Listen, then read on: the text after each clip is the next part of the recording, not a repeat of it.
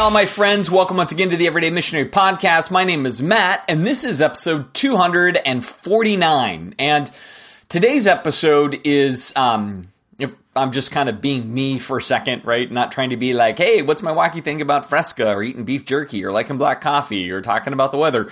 Like, if I just stop for a minute, I, I, I want to be clear from the outset of this particular episode um, that much of what I'm going to be talking about today, um, two things. One, I do it with a level of heavy heart. Uh, and two, I acknowledge I'm not a prophet. I'm more of a person that sees patterns and I try to build off of patterns, but I don't claim to have some kind of clairvoyant knowledge of the future or whatever else. Um, but as I continue to just monitor and piece together things, and I'm always interested in like data points and polls and articles that are trying to figure out trends and everything else, um, I, my brain has just really been working overtime this week on some of the topics of today. And as it pulls the pieces together, it does so with heaviness, it does so with burden, it does so with like this pastoral sense of just weight, right? As I I keep process, processing through some of the things that are kind of going on in our in our particular part of the world, the United States. What's going on with uh, the Christian Church, particularly the evangelical Christian Church in the United States, and, and and really from that, where I think there is a trajectory getting set that is toxic to the gospel and in the name of Christ. And that, that part is really, really difficult. And, and part of this comes down to this idea of trying to ascertain or assess what it is we're really up against, right? Because I think uh, just that idea, like what is Christianity up against right now?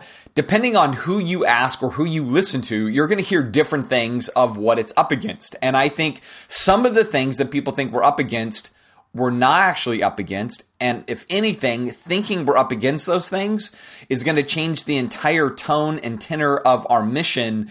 And we will do the opposite of what Jesus calls us to do, thinking we're doing Jesus a favor, right? That's where I think it's at. Because if we say, hey, what are we up against? Some people are going to say, well, we're up against this kind of social wokeism that wants to kind of redesign American ethics in life. And that's what we're up against. Or we're up against liberal extremism and how they want to destroy our Christian values. Or maybe overseas, we're up against the tyranny of Islamic terrorism that wants to do away with the American way of life. And, and we can come up with all these what we're up against.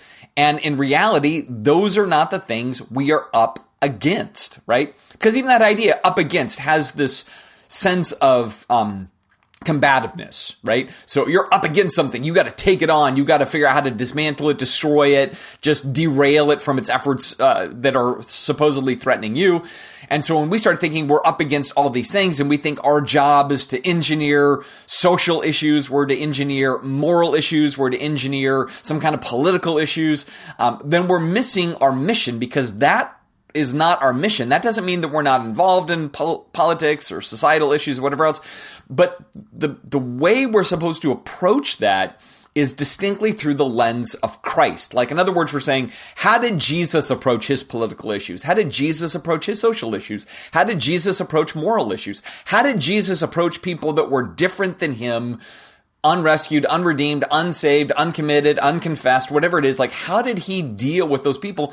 And then how do we mimic what we see in what he did? Or we kind of scour through the New Testament. We see how Paul did mission, or John did mission, or James, or Jude, or whomever. We like look at their attitudes. The book of Acts is a great model even of how they engaged in mission in a world that was different than the world that they were hoping to see built and budded out in the power of Christ, right? So when it comes to what we're up against, uh, those things are not what we're up against. And if we think we're up against those things, then we're going to be literally up against those things. And we're going to try to figure out new tools and tactics and methodology to take down these things. And those tactics, tools, methodologies are probably not anything like what Christ endorsed for us.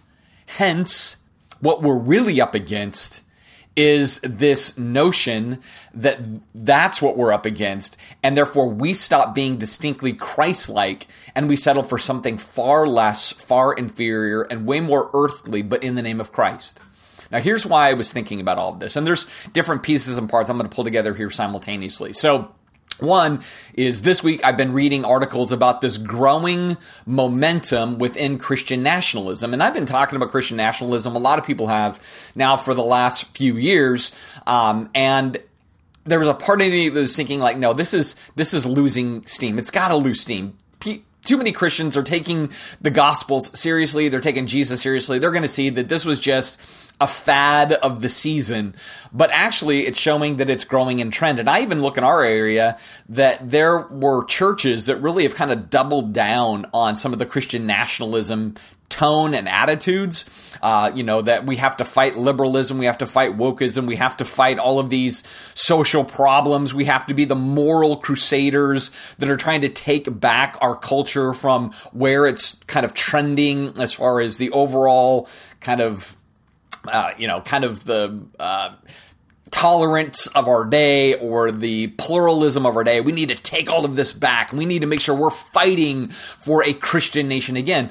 And so as I'm seeing that then in certain churches, even in our area, and then I'm seeing how much those churches are growing and people are leaving their churches to go to those churches, it was just all the more like, man, that, that really is something that's true. And I've talked to friends in other parts of the country and they're seeing something very similar, right? They're seeing that it's the leaders that are more combative, uh, kind of um, bitey, uh, a little bit more mocking of the different quadrants of our maybe disbelieving culture as opposed to loving and hurting for our disbelieving culture. There's a little bit more like, can you believe these people think this? They do this.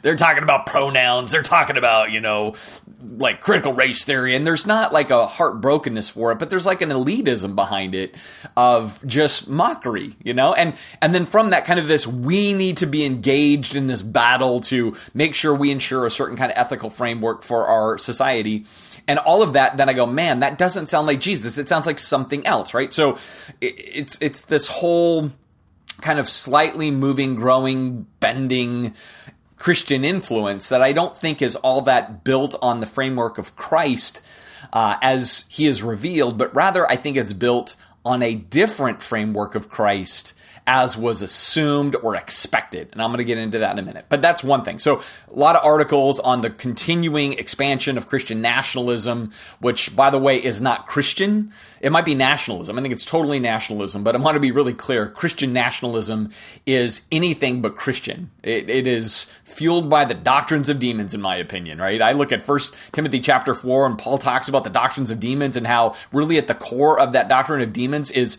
rule making and rule keeping to keep people kind of in line. And I go, that's what Christian nationalism is looking like to me more than anything else. So that's one thing. Set that to the side. Second thing, pull it into the middle now. I uh, was just reading an article on Generation Z. And, uh, you know, I my kids are all Generation Z, so I'm always fascinated by that age bracket and everything else. And Gen Z is the first generation since we've been kind of tracking this data where it's the males that are more religiously committed than the females. So typically, you know, like I go back to most of my life in church that I can recall, it was always the, you know, you would see like a woman would come to church, but her husband wouldn't come to church. And you would see more on average women who would be there than men would be there. And there was always this sense of religion is a little bit more, maybe it's touchy feely, maybe it's just more spiritualized, maybe there's just a different commitment between men and women when it comes to expressions of organized religion. And so it was always that women kind of outpaced the men in engagement. But with Gen Z, it's flipped. It's flipped in such a way that now increasingly women are not interested in organized religion, but men are. And, and then in looking at this more, I think about some data that's come out in the last couple of years. It was by Gallup and by, I think it was Pew, and even some others did this, showing the growth in evangelicalism in particular, uh, coming from those who actually didn't go to church and still don't go to church, but are identifying with it for political motivations. In particular, this idea of kind of nationalism. So you have perhaps and again, this is just me speculating, so I'm just trying to put the pieces together. And so I acknowledge that right up front. This is a hypothesis. Uh, this is not a prophetic fact, anything like that, right? But what you may in fact be seeing then is more influx into evangelical Christianity, not on the merits of this sacrificial, crucified, resurrected Christ who says, go and love your neighbor and love your enemy, but rather this identifying with a type of nationalism where younger men are going to be more attracted to that to, than younger women, specifically because it's this kind of crusadish, um, you know, we're going to stick it to the man. We're going to stand up and we're going to fight. We're not going to tolerate this crap anymore. And that can be attractive to young men. Like, get out of our culture for a minute. I mean, one of the things we've talked about for decades when it comes to even some of the issues in the Muslim world and why does it seem that terrorist networks can rally young men to their cause. Well, this is kind of like a hint of that same idea. There's like this militancy, this brotherhood, this sense of you're important in this equation. You're smarter than those other people if you join up with us. And so there's a, a brotherhood that forms.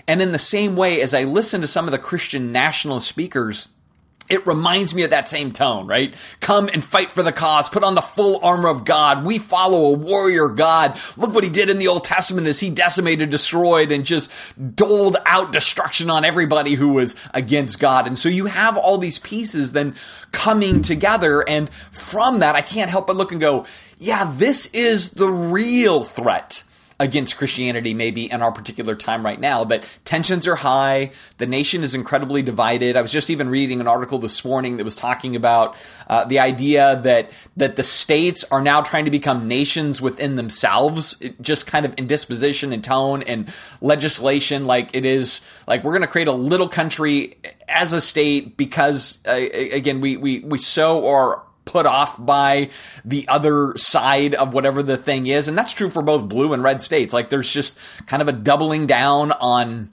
we don't want you, we don't need you, we don't like you, we're going to move away from you so we don't have to deal with you, live by you, be friends with you, be neighborly to you.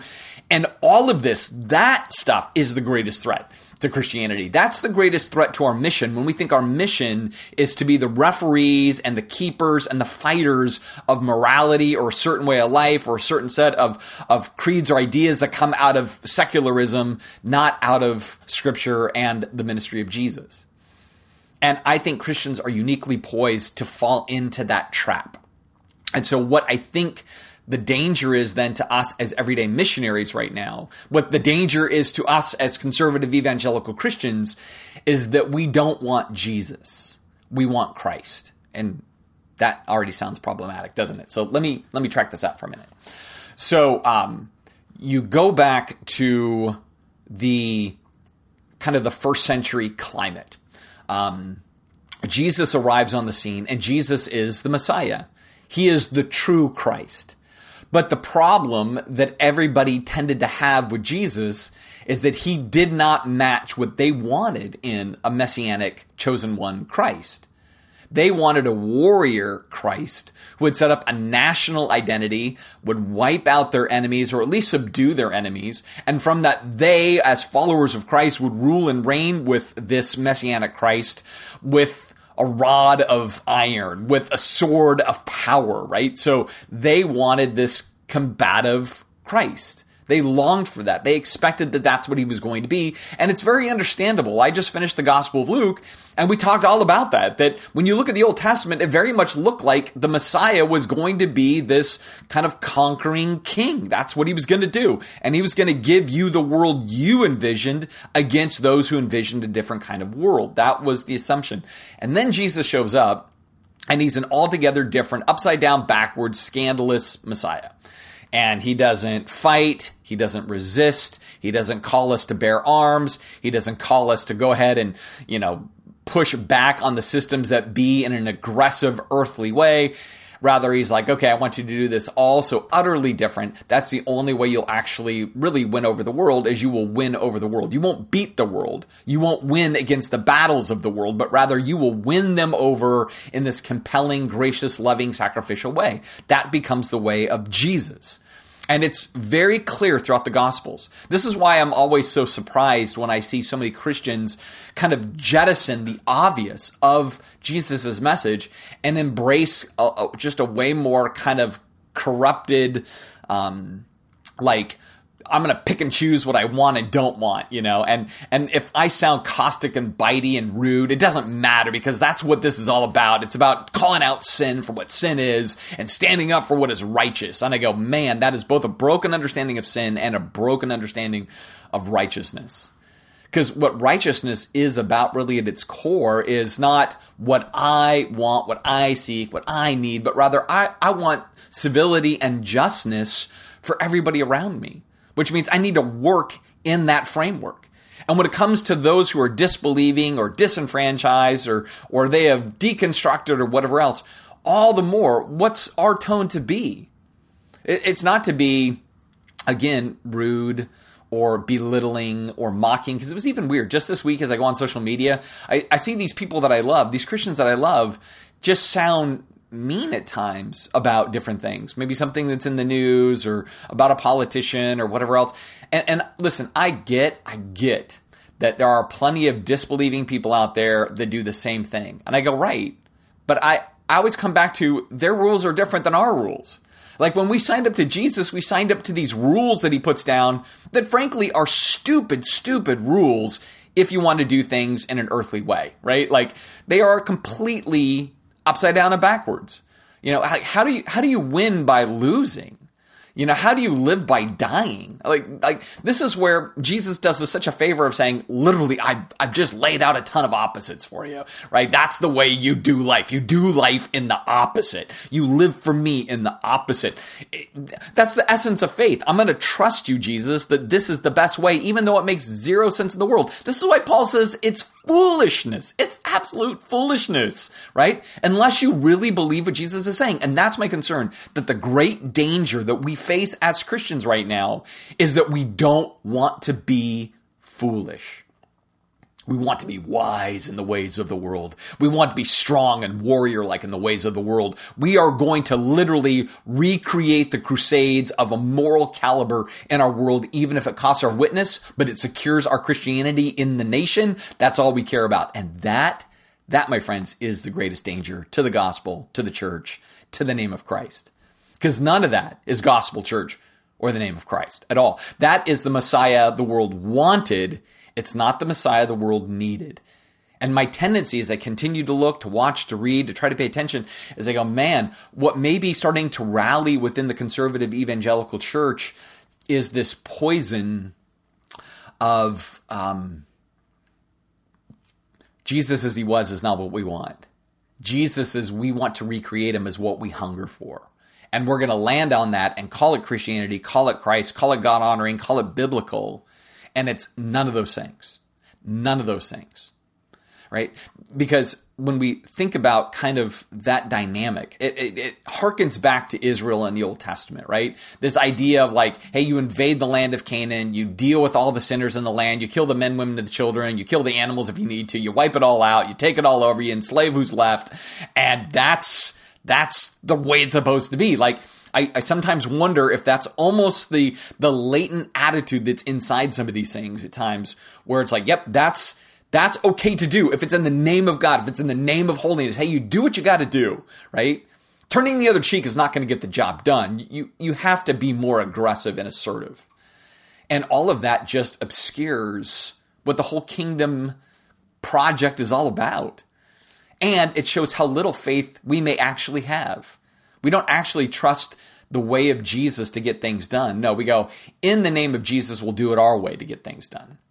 So we're still doing it for Him, but we're doing it in all the earthly human, either violent, caustic, cruel, rude, judgmental, proud, mocking, belittling ways.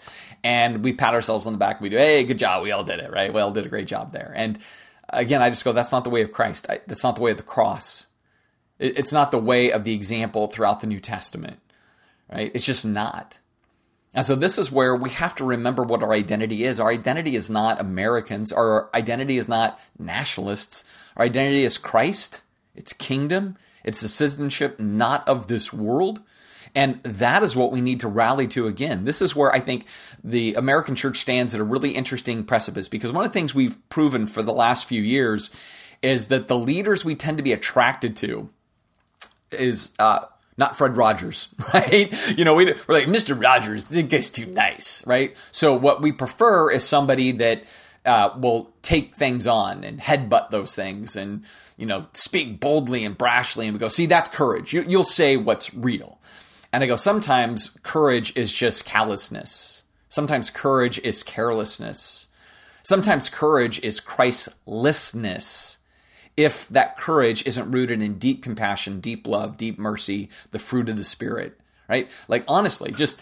I, I, think about even, you know, I was just listening to another one of the um, Mars Hill podcasts because they're still continuing to release different episodes every once in a while. And this was all on spiritual abuse. And then I thought about the environment that I trained in, and it was an incredibly spiritually abusive environment as a church. And I, I, think about other places I know of where there are spiritual abuses that go on. And oftentimes those leaders are ones that you go, they're courageous. They're the courageous ones. Uh, and I go, you know, real courage, real courage is highlighted in Christ. He is, was the model of courage. And then I just dare you to read the Gospels. I dare you to read the Gospels and go, oh, Let's model, let's, let's see the model of courage as I read about Christ. What was it he did that was so courageous? Now, one of the things he did do is he did speak up and speak out and say some hard things. But remember, he almost always said those to religion, the religious, right? The ones that tended to be abusive with their systems. He was very hard on them. And he knew that religion wanted to take control of the world with a warring Christ. And all the more he was trying to get them to break loose of that and to understand that yes, you can be passionate about faith, passionate about your beliefs, passionate about your orthodoxy, but it must be bathed in humility and service and love of neighbor. In fact, that's one of the reasons I love the book of Leviticus. Of the five works of Moses, it's in the very middle, and in the middle of that is the definition of what holiness is really all about, which really comes down to loving God and loving your neighbor. That's the, really the essence of it. You take all that stuff that's hard to understand and you reduce it all down. And that's the reminder that we are called to love God and love neighbor. The neighbor that's easy to love, the neighbor that's tough to love, the neighbor that loves you, and the neighbor that has no love for you, you're still to love them. And that is, again, the risk of the great failure. If the world around us doesn't know we love them, if they feel we reject them, want to control them, we disrespect them, we mock and tease and belittle and have little silly memes that are just meant to show that they're dumb and we're smart, mission fail. Absolute mission fail. And that's my concern. My concern is we are drifting off of mission and doing the opposite of mission. We're going to do the anti mission. And we're going to do it in such a way that instead of doing it in the way of Christ, we're actually embracing a type of antichrist in the name of Christ, which I know sounds a little strange, but an antichrist. I didn't say the antichrist, but an antichrist is basically saying, in the name of Christ, I'm going to do everything in an unchrist-like way, but I'm doing it for the name of Christ, and that's all that matters. That's the space that I think we're beginning to flirt with. And that's the space that then we as everyday missionaries have to go, we're not going to let that happen we're gonna we're gonna make sure that we embody something different that we let our person and our disposition and our approach to the world speak volumes to try to drown out the volume of this failed broken artificial Christian nationalistic thing that's beginning to more and more gain some power, more and more tantalize some ears, because I think there's a lot of itching ears out there. And a lot of times when we think about that passage out of Timothy, we go, itching ears are always people that want to be liberal in sin and they want to, you know, be licentious and they're looking for somebody to tell them they can go and, and do those things. And I go, and just as true, there are itching ears that say, that's right. Tell us we can fight. That's right. Tell us we can be crass. Tell us we can be rude. Tell us we can be belittling to disbelievers and deconstructeds and, and tell us that we can be kind of like mean to the liberals and we can put them in their place. And that's right. Tell us that we can take things back. And that is also just as much rooted in our sins as anything else. So I know this is a lot of lecturing. And I know for many of you that listen to the podcast, you're like, I don't want to be a Christian nationalist. In fact, I listen to the podcast because I'm concerned about Christian nationalists. So I know it might be preaching to the choir right now, but but I'm also saying it for us to be aware that there are always voices that are trying to pull us a little bit in that direction. And those voices are increasing. And again, over the last couple of years, I've just watched it repeatedly where I'm like, man, you know, I, people that I love and people that I know and people that I, I, when I talk to them face to face are so generous, but then I see them doing things on social media where it's, it's so heartbreaking. I'm like, it just tells the world we think you suck and you're stupid and you're wicked and you're going to hell, by the way.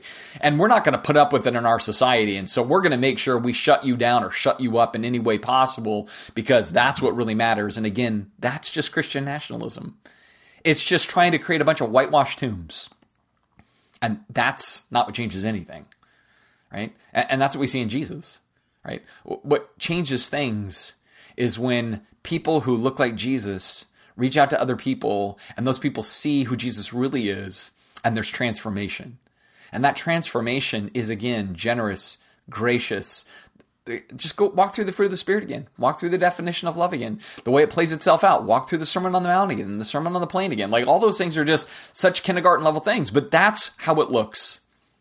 But that's not how it looks right now. And that is my deepest concern pastorally that the way it looks right now does not look like fruit of the spirit stuff, does not look like the Sermon on the Mount, does not look like the definition of love. If it did, we would be the ones, and I say we collectively, you understand what I mean by this. I'm not trying to say every one of us is guilty of this. I'm sometimes guilty of what I'm talking about, though, that's true. Um, but but we would be the ones laboring overtime to be the peacemakers, not the not the combatives, not the ones trying to stir up strife. We would be working really hard if we're taking Jesus seriously.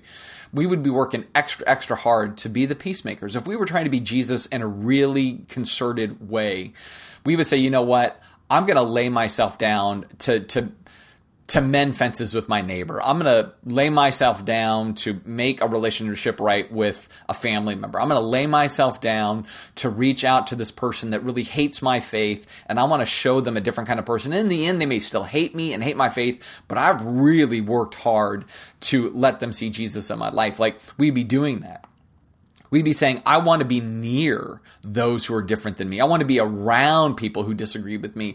I want to be kind of in community with people that I can show Jesus to that may not be seeing Jesus in their community or seeing Jesus accurately in their community or may even feel their community is judged and hated by those who follow Jesus and I need to show something different because that continues to be the commonality, right? The divide between the believer and the disbeliever is growing. And while the believer should be pressing in and moving toward the, the, the opposite end of that divide, right? It's like if, if, you know, the, the, the Christian and, and disbeliever is like really fracturing away from each other, it should be the believer that's in pursuit, loving, humble, not like bossy, pushy pursuit, but in pursuit Instead, what we're doing is saying, I'm going to move away from you people. I don't want to be near you people. I want to be in my own little fishing pond where there are no fish and I can fish forever for no fish because at least I'll be with all the other fishermen and that's way more fun. But that's not mission. That's not what this podcast is all about. Right? Again, that's just Christian nationalism. Christian nationalism is uh, we all are together and we all agree and if you don't agree, please go away or we'll shut you down. That that's what it would want.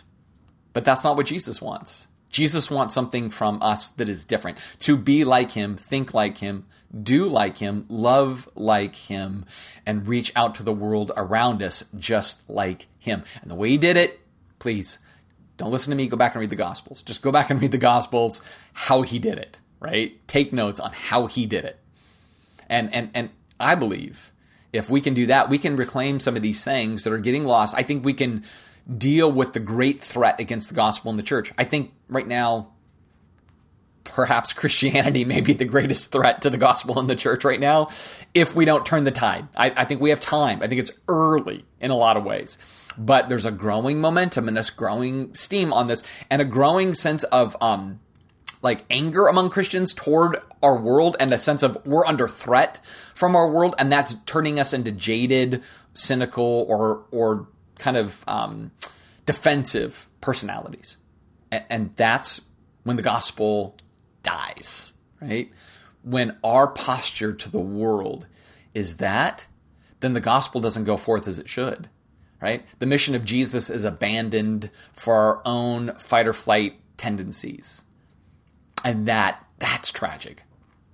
And it's happened at different times in different ways before. The church will flourish. I don't disagree. You can't stop the gospel. You can't stop the church in an overall timeline, global way. But you can have regions and seasons that that's exactly what happens. That can happen.